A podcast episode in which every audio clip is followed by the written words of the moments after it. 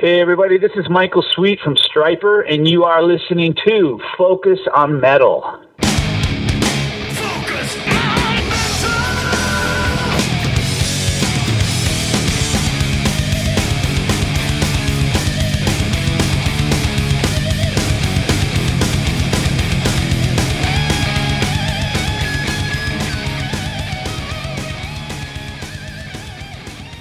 Hey, Metalhead, Scott Thompson here, welcoming you to episode 297 of Focus on Metal.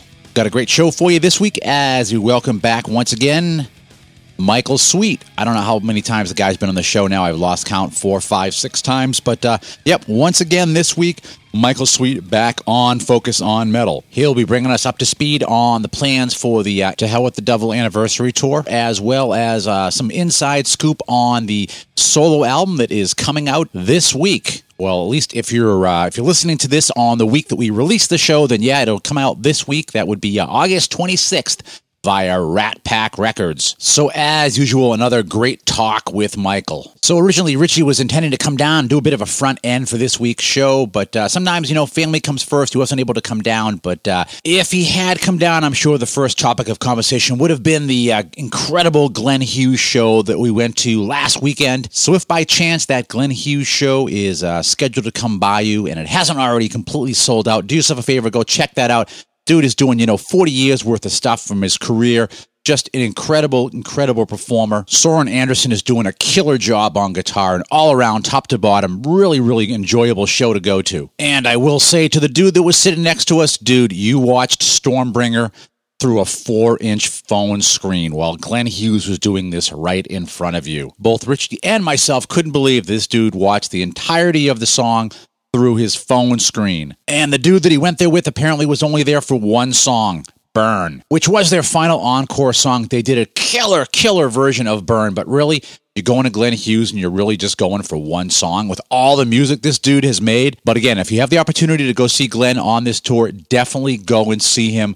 Good stuff. Like I said, 40 years worth of killer music the guy has uh, made and he presents a whole crapload of it on this show. And I am sure the next time that Richie comes down to the studio, he will definitely want to discuss that show. It was uh, one of the high points of our summer here on Focus on Metal. And speaking of summer and the uh, the closing out of summer, that's about the uh, time of the year that we take a few weeks break. That's uh, you know usually right around the end of summer and right around Christmas. We try to take a few weeks off recharge the batteries. You know, we're doing this thing every week, and we all we both got day jobs, and uh, sometimes it gets real hectic. And so, like I said, a few times of the year, we do treat ourselves, take a few weeks off from the show. So this show is going to be our final show before our annual summer break. So that means we'll take the next few weeks off and we'll be back in action on the week of September 12th. Of course, that really won't be a complete uh, blackout uh, break because obviously, you know, we have a big thing planned for episode 300. And this being episode 297, that means we got to get all the interviews done for 300 in the next couple of weeks. So really looking forward to bringing you that one in uh, in September, and hopefully it will all come together as planned. And one other little bit of business, just a reminder that uh, Bob Nalbandian's Inside LA Metal series, the uh, latest DVD, has been released. That is uh, Inside LA Metal, the LA Metal Scene Explodes Part 2. That is now available on uh, on DVD as well as on streaming from uh, Amazon and a few other places. So check that one out. Once again, more fine metal history doc from our buddy Bob Nalbandian. So with all that out of the way, what do you say we dive into a track of the week?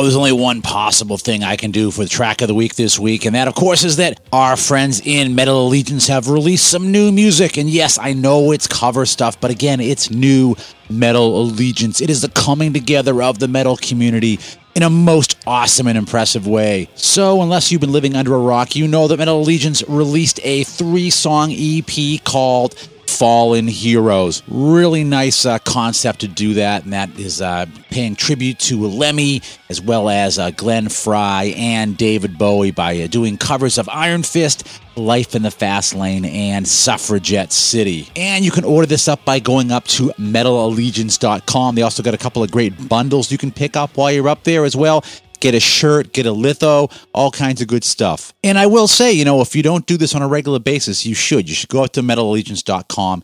You never know what kind of new swag they are going to offer. A lot of times it's just two or three or something, and then it's gone. In this case, though, I think you get plenty of time to go up and get one of these great bundles for fallen heroes. And you figure, you know, Iron Fist, you know, they're just going to lay that one straight out. It's going to be awesome. And it is. But then you look at Life in the Fast Lane or Suffragette City. And of course, you know, Suffragette City has that great guitar riff that Mick Ronson laid down. But to have uh, Metal Allegiance really just add that whole other metal personality to it, it just takes it up to a whole new level. And then Life in the Fast Lane, I mean, classic, classic song but these guys, they really brought it up like another 15 to 20 notches. And then throwing Alissa White-Gluz on there as well on vocals just takes that one over the top. So I said to myself, self, I think that this week for track of the week, we are going to play off the Fallen Heroes EP. We are going to spin a Life in the Fast Lane with some guest vocals from Alissa White-Gluz of Arch Enemy.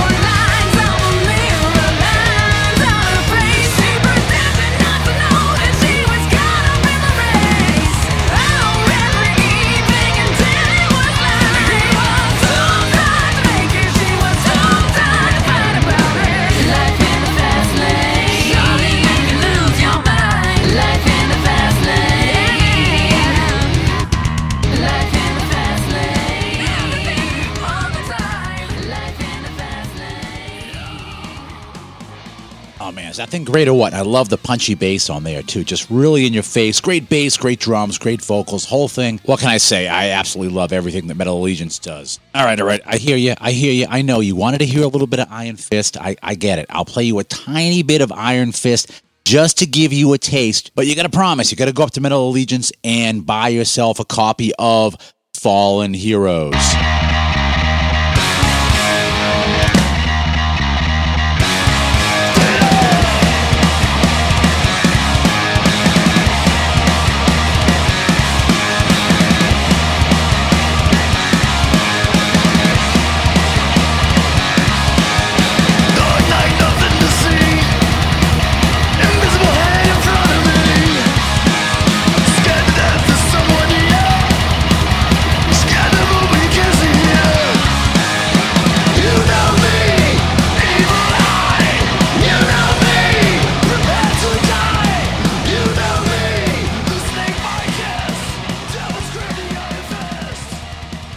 Right, there is your taste of Iron Fist, as performed by Metal Allegiance off of the Fallen Heroes EP. Again, metalallegiance.com for that one. So we are extremely pleased to once again this week welcome Michael Sweet to the show. He's become kind of a regular guest along with Joe McIver and Mike Fraser and you know guys like that that we really consider to be friends of the show and we uh, we really do value our friendship with Michael. Really cool guy, makes some great music, great to hang out with and probably one of the most down to earth and honest people you're going to meet in the business. So as I mentioned earlier, Michael's got a brand new solo album. It's called One Sided War and it's coming out on August 26th via Rat Pack Records. And it just happens to feature uh, one of our uh, other frequent guests. That would be Ethan Brosh. And uh, also another former guest, Joel Hoekstra on guitar. Those guys doing a lot of the solos on that album. And also Scott Coogan, another uh, former Focus on Metal guest, is featured on the album. There you go, a little tie out back to Focus on Metal. Setting the trends here, well, at least in our own little minds. So, as mentioned, we had a great conversation with Michael. We always seem to have a great conversation with Michael. And yes, I did manage to fill in some uh, gear talk this time, Valeria, so uh, you don't have to hunt me down. Well, you can hunt me down if you want, but don't hunt me down because I didn't talk to Michael about his gear. I got that one covered for you this time. So, just a heads up, though, just a little bit of business here is the fact that uh, you know we are releasing this episode on uh, you know August twenty third, twenty fourth. So the record is still about two days away from launch, and that means that uh, we are not going to be able to play many samples from the album at all because, of course, on the different internet stations we're played on, there is this whole thing called licensing, and we can't be playing things that haven't been released. So uh, we will play a little bits and pieces of the album, but it's all stuff that's already been available. Already been added to uh, to the radio playlist and stuff. But uh, otherwise, if you're going, geez, why aren't you guys playing uh, some more samples off the album? That would be why we do have to keep uh, stations and ourselves in the clear for those things. Uh, even though Joe and uh, the fine folks over at Rat Pack Records are as rabid a metal fan as anybody out there, we just have to keep things straight. So there's that deal. And that just means that you have a very, very good reason to go and go up to Rat Pack Records and order yourself up a really nice Michael Sweet bundle to go along with the new album One Sided War. In fact, we've made that really easy for you to do if you want. You can go up to focusonmetal.net and right there on the homepage, you will see a banner ad that will take you directly to the order page on Rat Pack Records to pick yourself up any one of the many bundles or just even the CD of Michael Sweet's One Sided War. So we'll kick this one off by giving you a little sample of the track Golden Age. And if you want, you can check out the video for this on YouTube featuring my buddy Ethan Brosh on guitar. And we'll dive right into the interview with Michael Sweet.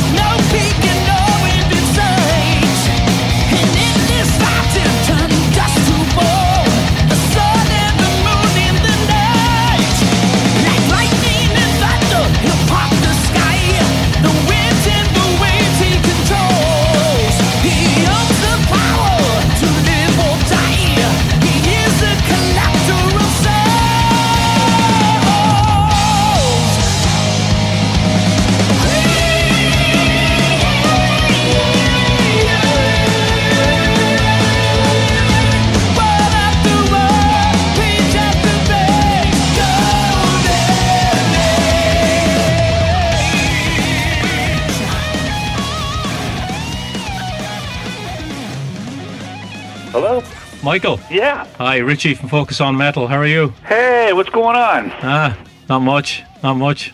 I'm here with my co-host Scott again. Hey, Scott, what's going on, guys? Not much. Good to talk to you again, man. Are you guys focusing on metal? We Al- are always. we're focusing, on, we're focusing on Michael Nice. Sweet at the moment, but absolutely. Oh, yeah, Michael Sweet, he ain't metal, man. That guy's not metal. Yeah, the new album is. Yeah, sure is. Yeah. Yeah, you down in Plymouth? I'm in Plymouth, Yeah. Plymouth, Mass, and I just got back uh, last night, late, late, late from uh, Biloxi. All right. We played played at the uh, Hard Rock Live with uh, Skid Row. It's really great, man. Awesome. Nice. Yeah. So you, you came back for all the nice rain and everything we're having. So Oh my gosh, I couldn't believe it. That's it delayed everybody getting home last night because there was rain everywhere. You know. Yeah, well, we're in Lowell, so we're in Lowell, Mass, so we're uh, not too far away from you. Yeah. Buddy, you don't sound like you're in Lowell. You sound like you're in Scotland or something. I'm Irish, Michael. okay, Irish, Ireland. Yeah. I love it. Yeah. So, so anyway, what do you like at album anniversaries? If I said what album was released on this day ten years ago, would you know? Oh my gosh. N- Doubtful. Okay. Doubtful. What about him? Oh. Your Uh, your, your album was ten years old today. Oh, really? Okay. Yeah. See, I you know what? I did not know that, and I would never know that. I don't even know when people post online, like you guys, uh, y- you know, the anniversary of a particular Stryper album. eh, I, I say to myself, I did not know that. wow. So it's pretty astonishing. Obviously, we have the 30 year anniversary coming up of To Hell with the Devil in October, and that's a big one. Yeah. Oh yeah. Yeah, that's Yeah. a real big one. Uh, Any tracks on that you've never played live? Um, we played them all live, but there were some tracks we didn't play often live. Tracks like "Holding On," Yeah. Uh, "All of Me." Excuse me. Uh, yeah, no, "All of Me." We played just a few times, and then Rock "Rockin' the World" we played for that tour, but then we stopped playing it. So, uh, you know, those are rare, rare songs to hear live for sure. Yeah. What about singing them now? Do you, any of them going to be a challenge? You know, eh, not really. Those those songs, not really any more than say, you know, "To Hell with the Devil" or, uh, you know, "Free" or "The Way" or anything like that. But I did notice we were rehearsing "Holding On" in Vegas a couple months ago, and the thing uh, that's uh, odd about that song, and it makes it a little difficult to sing, is it's not so much the range of it, but it's more the style of singing. You know, it, it's sung in a more clear, upper range tone, and sometimes that's a little more difficult to do than the gritty style. Uh, you know, uh, like "Tell with the Devil." Yeah. Yeah. I would imagine also changing over live too, where you, you know. Exactly. Yeah, yep. Definitely. Absolutely. So what I do, uh, what I have to do.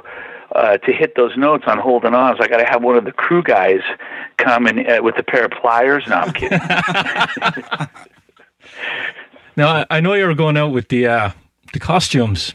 Um, like I, I've seen you a couple of times recently, so I saw you playing Wally's on Hampton Beach, and we Oh, met. cool, we, man. We were at the gig in Malden, so we were actually met you after after the gig. So, um, you're wearing the costumes on this tour coming up. Was there any rolling of the eyes when it was suggested, or did you actually suggest doing it? No, I'll be totally honest. uh, Absolutely, we not only did we roll the eyes, but we lost sleep over it. You know, um, it, it, I think the last thing most any band wants to do is go back to the past. You know, there's this mindset of moving forward in any artist mind. You know, trying new things and exploring new avenues and whatnot. Uh, so when you say you're going back to do this again or do that again, it's an instant uh, red light, I think, in, in almost anybody's mind. But the thing about Stryper that has helped us to accept with open arms things like that uh, is wanting to please the fans. You know, we're at at the end of the day, yeah, we're artists and we got to be happy and uh, you know obviously everybody knows we put our faith in god and we want to please god with everything we do but that being said we want to please the fans. You know and if the fans aren't happy let's just say if we wanted to go out and play the reborn album in its entirety and the fans hated that idea but our attitude was well screw the fans. We're going to do what we want to do which i've heard bands say. I don't understand that. That's just that's crazy to me. Your fans are the people that put you where you are and keep you where you are. You darn well better make them happy or want to make them happy. Yeah, no, I, w- I will say one thing now. The, the last couple of times I've seen you, Michael, um, you you definitely varied up the set list a lot. And the only to hell with the devil stuff you played was a medley and the encore. Now, like you did three against the law songs when I saw you. You did uh, a couple of covers. You, you definitely went through your whole career. So in a way, you really are challenging the audience there. We're trying. I mean, and the reason why we did a medley of the To Hell songs and we didn't we didn't do many of those or any of those in their entirety is because we're saving that for the To Hell with the Devil tour. So that's more special. Yeah. You know, and that's why there's a purpose, there's a method to the madness, and that, that's why we're doing that. Uh, it, it might be frustrating for some fans to come to a show and not hear any of those songs, but they're going to hear them on that tour. So, Yeah. um, and we try, man, we try so hard to, you know, get everything in there. You know, people complain about not enough in God We Trust songs or not any, so we've added two, uh, two in God We Trust songs. We're going to add more. We want to add writings on the wall at some point. So we, we, we take, when the fans give us feedback, we take it to heart. Yeah, I, th- I think that's the right way to go. But the other thing that I found cool that you did, and, and especially the Hampton Beach show, um, you threw in a Van Halen cover, and I don't think any of the rest of the band knew you were going to do it. Do you do you, do you like do you like throwing that in every now and again to like surprise them? Like, what makes you want to do that? I do. I, I, you know what it is? Is it's the moment. You know, you look around and you see the crowd. You, you see a lot of Van Halen T-shirts, or you see one Van Halen T-shirt, or you hear one person yelling Van Halen or whatever. You know, that could set it off. Uh, I could just be feeling, feeling like, hey, you know, I want to do, I want to do a pre song right now, and I'll say, all right, guys, you know, I did this the other night. I said, all right, you'll know what this is to the band when I start playing it. Uh, so I, I have a tendency of doing that a lot lately. Yeah, I mean that's I mean that's pretty cool, and and it, it lends to you know to having those kind of once in a lifetime shows as well, which is part of what makes a great band. Oh yeah, totally. And it's funny. I just I saw a tweet uh, today. I think it was somebody said, "Why do you even do covers? You guys have so many great songs." Um, it- you know, and it, apparently they had a little bit of a beef with that, and I understand that to a point. Eh, The reason why we do covers is, you know, we really truly want to outline and throw up respect for the bands that put us here. You know, those bands, if it wasn't for Priest and Maiden and Van Halen and all these bands, I wouldn't be sitting here talking to you guys. I wouldn't be doing this. So it's a, a great opportunity to just uh, throw up a little respect for them and have some fun. Everybody sings along, everybody knows it, and it just kind of breaks the ice during the set. Absolutely. So, you know, before we get into talking all about the, the new solo album, uh, one of our listeners, Valeria, will probably hunt me down and beat me if I don't ask you about your gear because I always ask everybody about your about gear. But Yeah. uh, she was, you know, last time we talked to you, she was like, "I can't believe you didn't talk to Michael about his new Washburn signature and stuff." So, I, I figured I'd give you an opportunity to talk about a lot of the great gear you've been using lately and let people know, uh, you know, what what to expect. Well, man, I got a lot of new gear. Uh, I'm still using uh, my my rig in Nashville in storage that I'll be traveling with uh, for the Tell with the Devil tour is is Mesa Boogie amps. Yeah. Okay, I got a couple Mark Fives. I got a couple uh, stereo uh, 290 uh, power amps, a couple of Boogie EQs, and then I've got like four uh, slant cabs, and, and and that's what I've been using when we're traveling with our own gear. When we're not traveling with our own gear, I'm using Marshalls, and, and, and there's reasons why. Uh, you know, I love boogie gear and I endorse boogie gear, but the problem is it's very difficult to get specifically what I want. Those Mark Fives, you know, a lot of times they'll give me the, uh, uh, oh gosh, I'm trying to think of uh, what their their main heads are called that Oz uses all the time. Uh, the rectifiers. Thank you very much. Yeah. Those are a dime a dozen. I don't like those. Yeah. That's the the more the modern kind of you know tone. It's not what I go for. Right. Uh, so uh, that's why I get the Marshall DSLs because they're they're available. They're a dime a dozen, and it's more of the kind of tone I want. But anyway, um, that's what I'm using for amplification and power. And I've been using lately the new Washburn guitars. The Best company I've ever worked with. They are just the nicest, most professional, sweetest people ever. Now, is your your signature's based on their Parallax series, right? Yeah, exactly. And uh, they custom made me uh, two models: a solar, uh, an MS Solar V and an MS Priestess. Uh, and they are guitars that they made for other people, uh, but they made these to spec for me. Right. So that, like, for example, the Washburn neck is very similar to like a PRS Custom 24 neck. Very nice neck right there. Yeah, and it- you know, I, I don't like jumbo frets. A lot of guitars have jumbo frets. I have I use medium frets. So it, it, they feel very different from something you're going to pick up, say, a Jackson or something like that. Um, really lightweight. I do things like uh, Floyd upgrades on the Floyd Rose with big block brass instead of the cheap steel that they use. Um, yeah, yeah, Tef- big difference there. Big difference. I use Teflon saddles. I I use Seymour Duncan blackouts, but I reverse the pickups. Hmm. So the bridge is in the neck and the neck is in the bridge. Wow, that's pretty cool. And I did that by mistake. and what was really odd about that, uh, I, I realized usually neck pickups have a lot less output than bridge pickups. That's what I was thinking. If you swap them over, you're probably getting a really cool. It's like you probably discovered it and went, "Wow, I'm getting a great classic PAF tone out of my bridge pickup now." Well, what it what's interesting, yeah, exactly. It's much warmer and smoother, but it's the same output, so mm-hmm. it still has that gain, all the gain of the bridge pickup. Yeah, So it blew my mind. I'm like, oh my god, I love this. and and that's kind of my own thing that I do. Whenever I tell people that, they're like, what? Why do you do that? You know? And because it, it sounds great. Uh, and then I'm using uh, ISP uh, Theta Pro uh, pedal, all-in-one pedal. It is absolutely superb. I have a fractal. I have I've used line sixes. I've used Kempers. Uh, this box is unbelievable into an amp and direct. It, it, it's the best box I've ever heard. It's all in one. yeah. I mean, you sounded great with it down in Malden, and I know you know I've I've uh, heard Ethan playing through it too, and uh, Yeah. yeah, it sounds fantastic. That's a They're that's a great amazing. box. Yeah, They're just so stupid amazing. It's not even funny. It's just they just have so much more headroom and uh, it, it, clarity, and it's just hard to explain. It you got to just feel it and play it to believe it. yeah. Very cool. Yeah, like I said, it, it sounded great when you were playing through it, and um, yeah, it is. I appreciate it, man. I'm still tweaking it out. You know, I'm, I'm I make fine uh, tuning changes every night, uh, but I love it. I love I love how my how it's working for me with the the rig that I have and the combination of everything. I'm very pleased. yeah.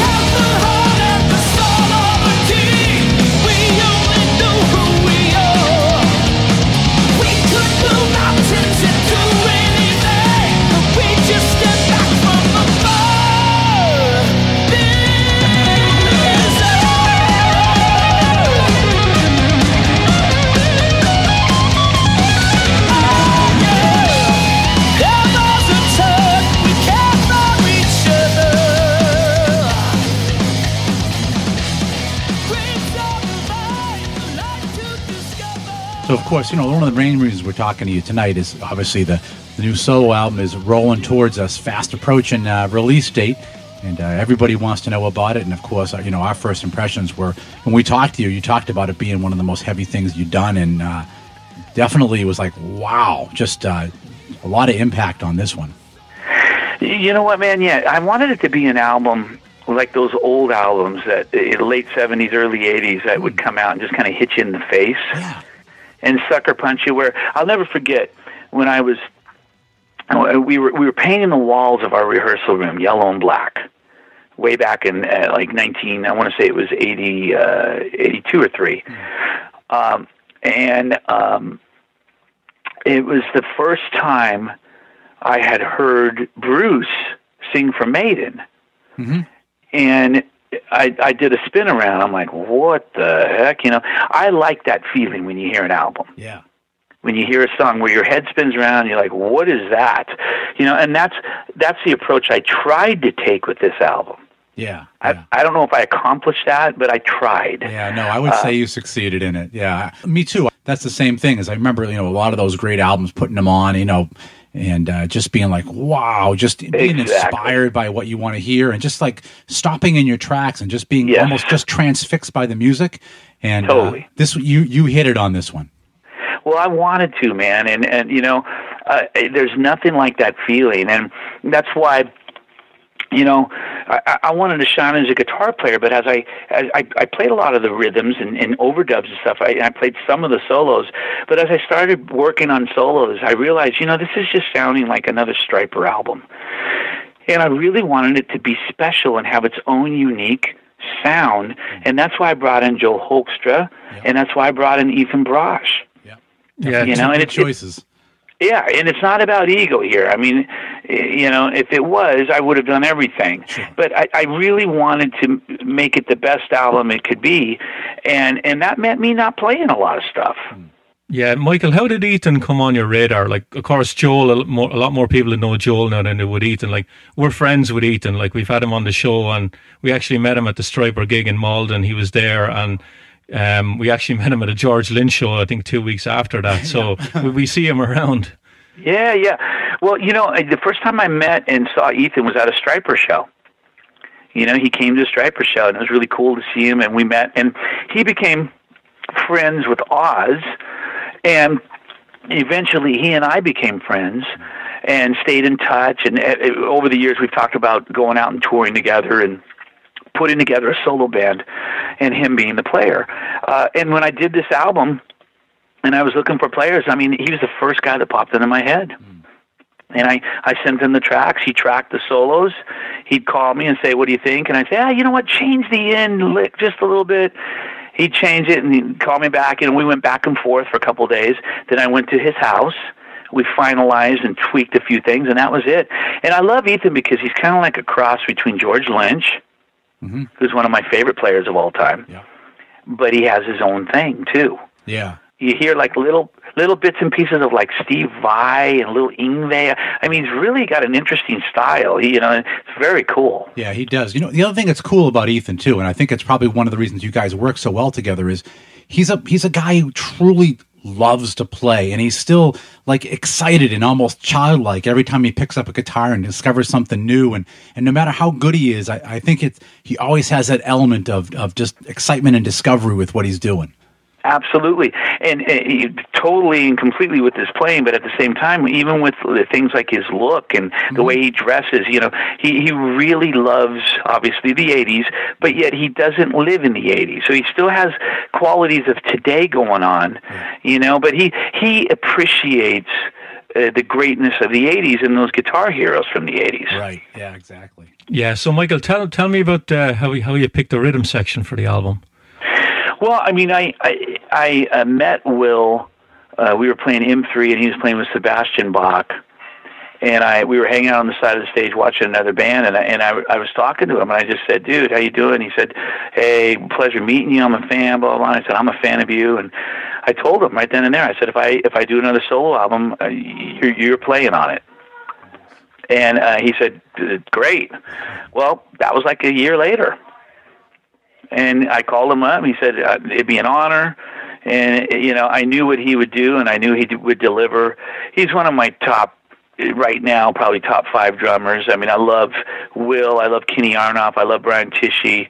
Uh, that style of drumming, where they've got the flash and they've got the skills, but and- but they've also got the meat and potatoes. right yeah I'm not into drummers that are all skills or all flash and have no meat and potatoes, you know. and and and he's got that stuff. He can just play, you know, boom, bah, boom, boom, bah, you know, and just kill it. So those are my kind of drummers, and uh, he he killed it on on uh, on this album. I mean, he just slayed it, and uh, you know he was a, a one take kind of kind of guy, as was Tichy on Sweet and Lynch, same kind of player yeah uh, and Kenny Aronoff on my other on my last two solo albums. So those three guys are just phenomenal. And Will Will just took this album to a whole new level. Yeah. And, And then I've got John O'Boyle on bass who locked right in. He's a local guy. He's amazing. Uh, and I think is going to really impress a lot of people. Um, and then I did all the all the rhythm stuff, yeah. all, all the rhythm guitars. Michael, did you track this one out in Western Mass where you do the Stryper albums? I did absolutely. I did, and uh, we used a lot of the similar, um, you know, instruments like the drums. We rented the same drum kit. Uh, tried different cymbals and different miking techniques, but a lot of similarities. Yeah. Um, when I spoke to you about the Sweet and Lynch album, you said it was very important that you actually got the rhythm section to work with you in person. You're not really someone then that wants to do this file sharing thing at all.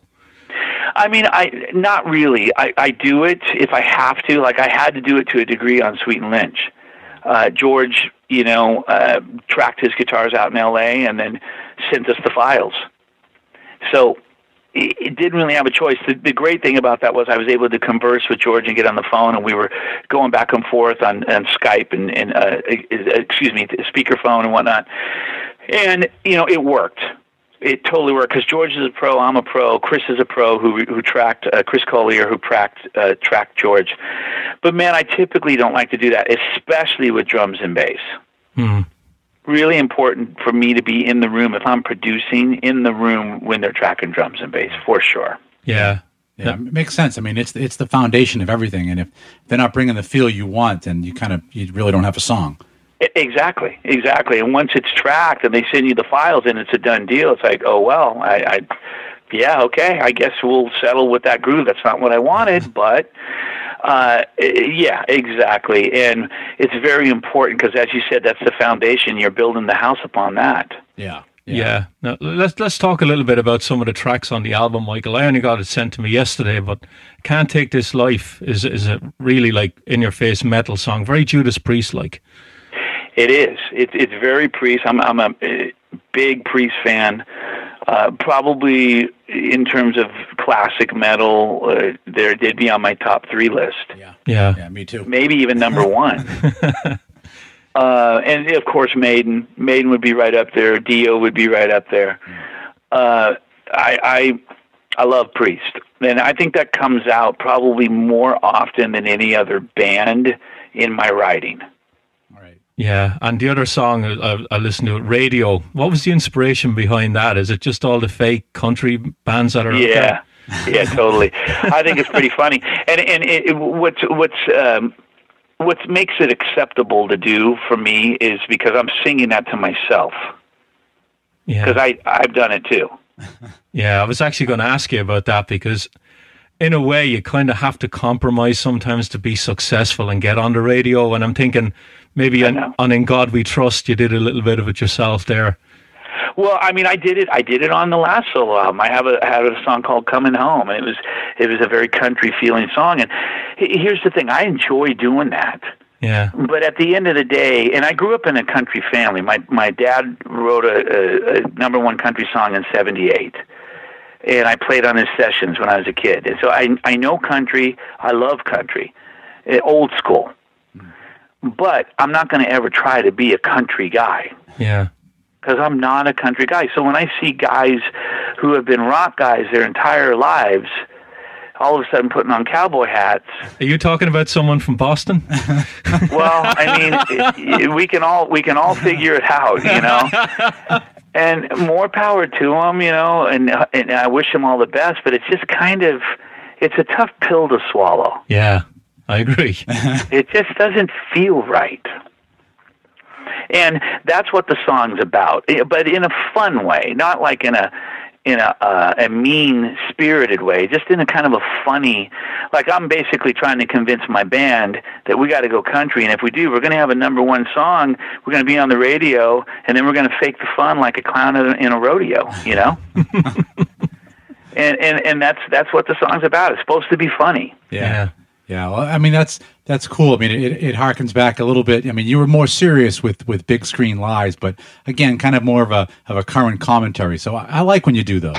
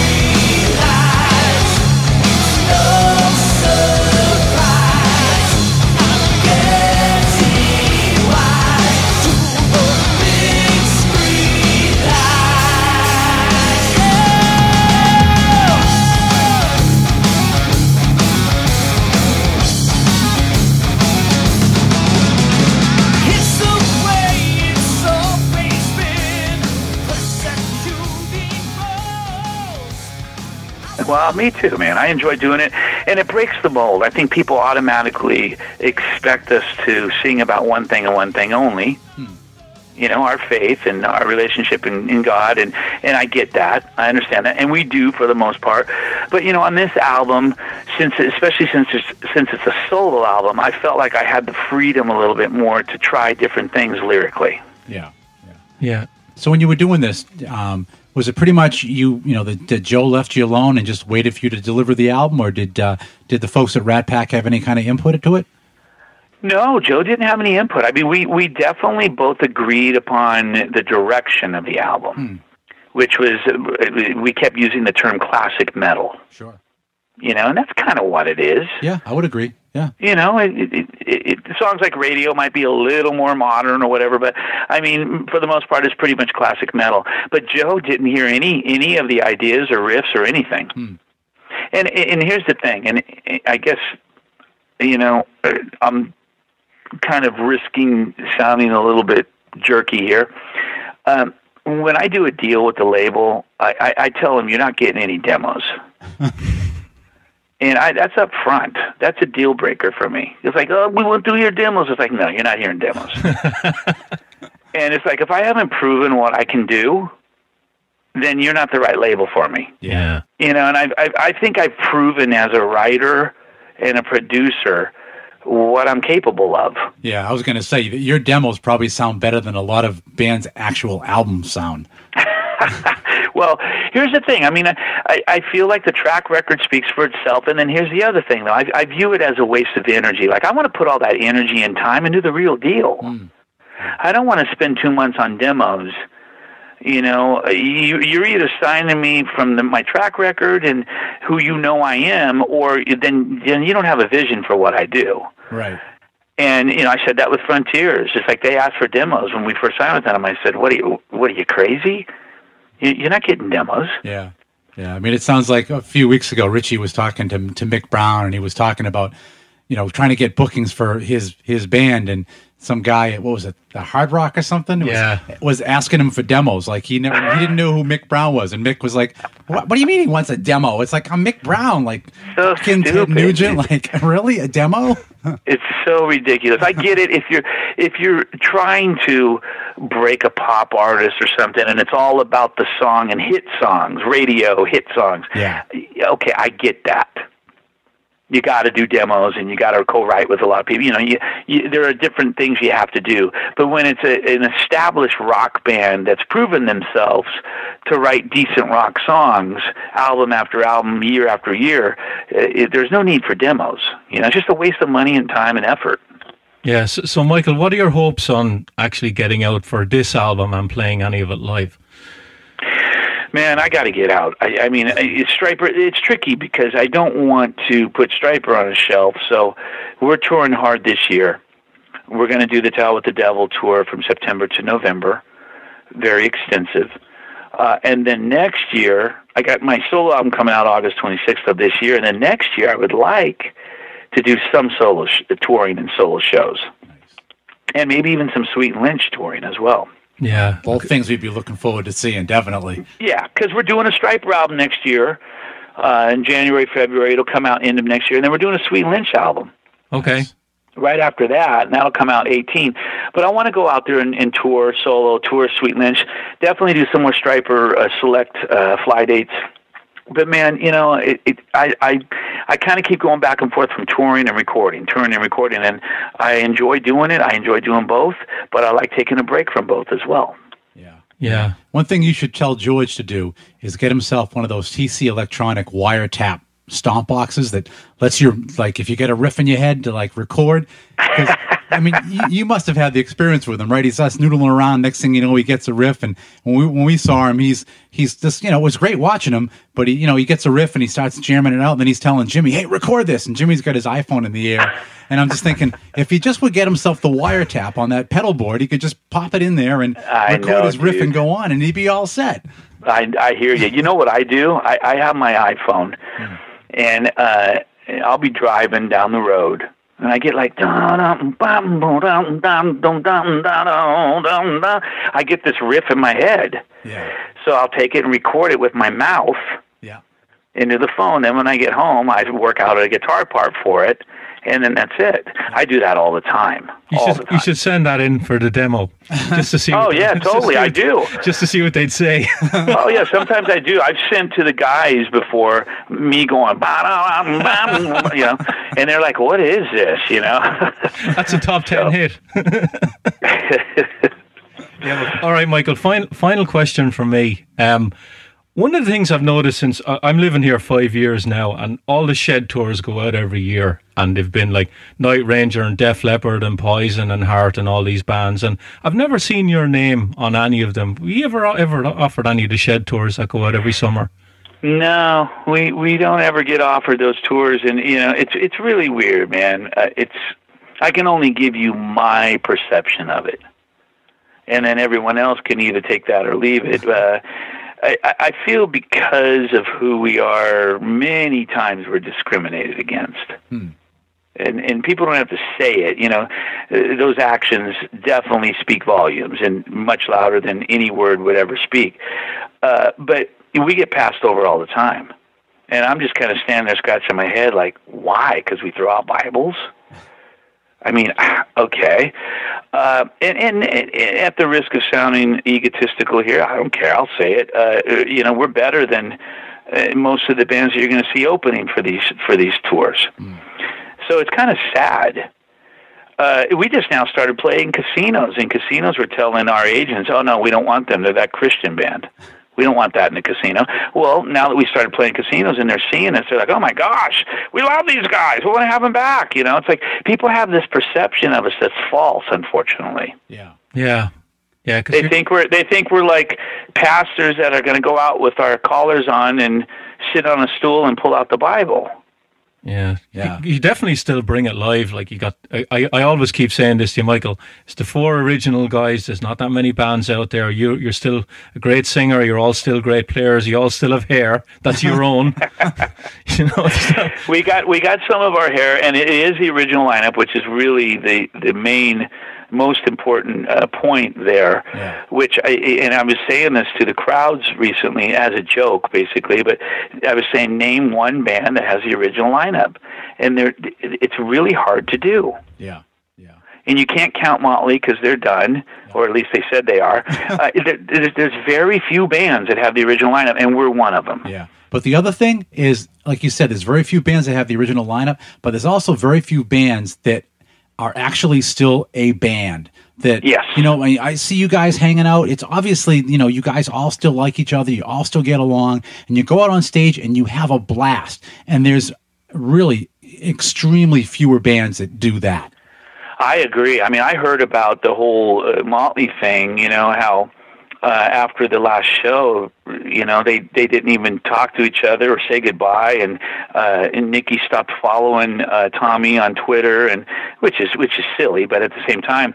It, that's that's kind of where a lot of these bands are at. They don't they don't even like each other. And you know, we have our moments where we have beefs and, and and we argue and yell it out and whatnot. But I mean, we do like each other and we do get along and we do hang out. And we go to the movies together. and We go eat together. Um, we enjoy each other's company, Yeah. uh, and that that's a rarity too. Yeah, I mean, absolutely. That's like, I mean, that was always one of the best things about being in a band was was that kind of stuff. Where you know, you take a break Exactly. rehearsal, go get pizza, and and have a blast, and and, and you, you get over things. So it's uh, it's great that you guys you know have that same thing. Is is and it carries through in your show too. Well, man, I, I hope so, and, and and that is important, and I think that carries over onto the crowd as well. Yeah, yeah, absolutely. because we're up there clowning around and laughing. They're laughing, and it's a different experience.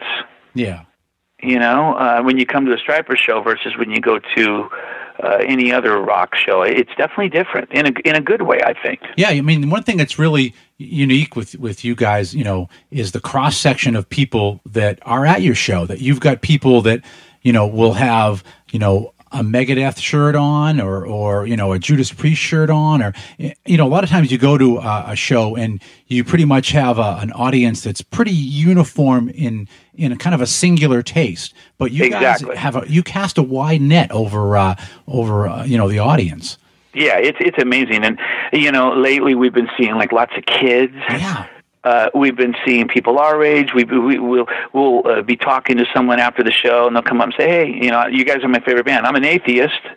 Uh, I don't I don't believe what you believe in, but you're my favorite band." And you know things like that all the time. It's like wow, whoa. You know, I got interviewed overseas uh, not that long ago by by a Satanist, and he said we're one of his favorite bands. Well, And the like, music's wow, good. You know, okay. you can't, you can't You deny know? a good song. You know what I mean? No Yeah, matter no matter what. You know. Absolutely, and and to me that does uh, speak volumes, and it tells me that you know we're doing something right because we are reaching people, whether it's with the music or whether it's with the lyric or both, uh, or, or our lifestyles, our words, our interviews. Uh, you know, it's working. It's it's reaching people. Hopefully, it's encouraging people because there's so much uh, darkness in this world.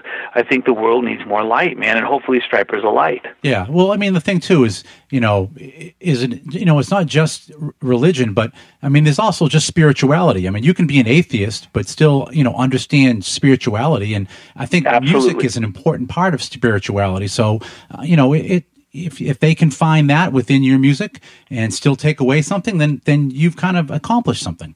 I think it's great. I really do. I think it's fantastic, and uh, you know that's why we're still going.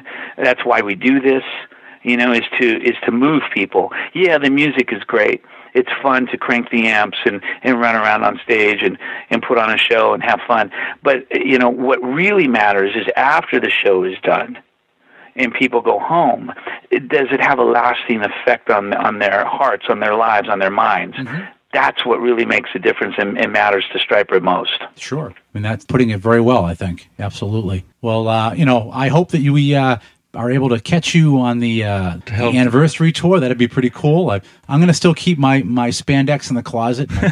My, my kids have looked at it and been like, Dad, did you really wear that back in the 80s? I'm like, well, if you were in a band, uh, there's a period of time where, yeah, you wore spandex. They're like, you're not going to put it on, right? And it's like, no, no, I won't. They're like, thank you. Uh, I, I think you're playing in Malden again, Michael. I'm not. I don't. We, you know what? We may be. Uh, we're definitely going to hit a lot of the same markets uh, in areas that we hit on this last run, and in some different ones too. Uh, but we're we're pumped, man. It's going to be fun. It's just going to be a celebration uh, of that anniversary of that album, and we can't wait to do it. It's going to be awesome. you, are you getting overseas for this one at all? Not this year. Okay. But there's always next year, and hopefully uh, we can get overseas and, and, and we can go to different parts of the world and take that tour there as well. Excellent. Nice, nice. Well, that's that's good. I'm lo- looking forward to uh, to actually going out and, and seeing that. I remember when I bought the CD and uh, thought, wow, this is just uh, just just the songcraft that was on it was so different than what was out there in the marketplace at that time. And and that's the first thing I really got into with it was was that. So it's going to be cool to see the whole thing live and, and really enjoy that. So I'm, I'm definitely looking forward to it. Yeah, man. We had w- uh, thing about that album, "To Hell with the Devil," especially, is we there were so many different influences on us musically. You know, like we loved Queen, Yeah, and you know we incorporated big background vocals. right. We loved Boston uh, guitar tone. Mhm.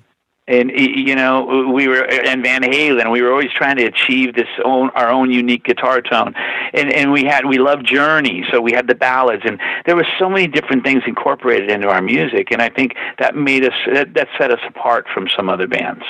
Yeah, yeah, I, th- I think so. And, and and that was, you know, that period of time. It was a lot of it was like the big gang vocal, but you guys didn't go for the gang vocal. You No, went no, no, no. Queen backing vocals, the, Exactly. the layer, and and it, and it really set it apart with that kind of uh, stuff. Yep, totally, totally. Yeah, we didn't we did gang on a few songs, but we tried to stay away from that. Absolutely. Yeah, and it wasn't also it wasn't draped in reverb. It wasn't draped in a ton of chorus. You know, Nope. things were punchy. So yeah, I mean, definitely was was sonically was was different and refreshing. Well, cool, man. I'm really happy to hear it, and we're gonna we're gonna hopefully keep that alive. That uh, that mentality, and uh, our our motto is to improve upon the last. And and this this time around, when we do the next album, I hope it improves and and is better than Fallen. And we're gonna keep trying to get better and better. And maybe we'll get to that point where we're turning out the best music of our lives. You know, 40 years later. Yeah. Well, Michael, I got to say, One Sided War, definite winner for me. It's a fantastic album. Well done. Man, thank you, buddy. I, I appreciate it. I'm glad you guys like it, and I just hope the rest of the world likes it as much. And uh, we'll see. We'll see what they think. That day's coming really quick. It is coming up quick. I can't wait to get my package in from Rat Pack. nice, man. Well, I appreciate you guys waving the flag and pushing it and supporting it, and it means the world to me. Hey, All right, no, no problem. You can always count on us, and uh, we're looking forward to seeing you live very soon. Awesome, man. You guys be good and stay out of trouble, and can't wait to see you soon. Okay? All right, Michael. All right, Michael. Have a good night. Thanks. Take much. care, guys. Thanks. You too. Bye-bye. Bye.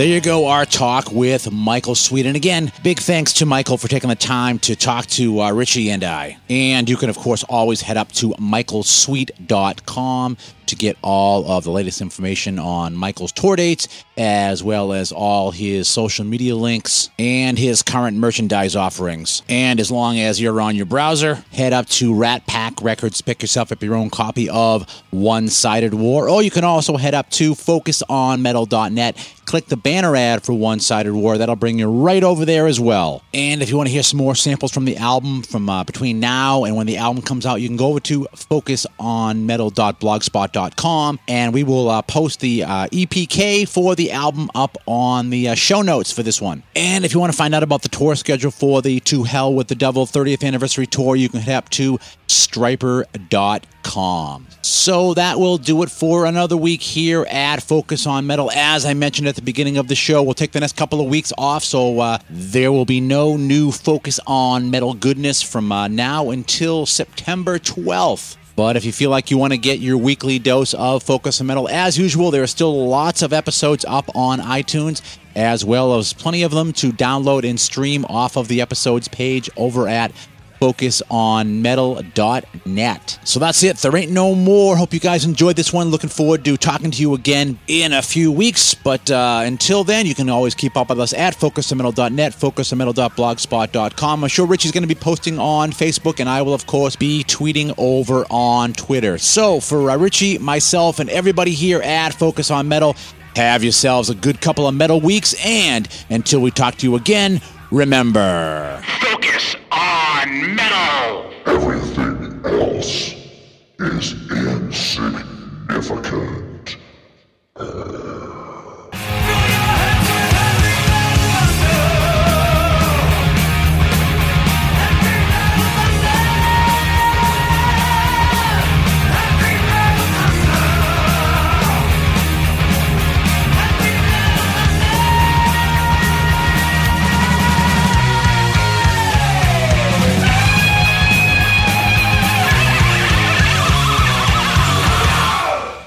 still here? It's over. Go home.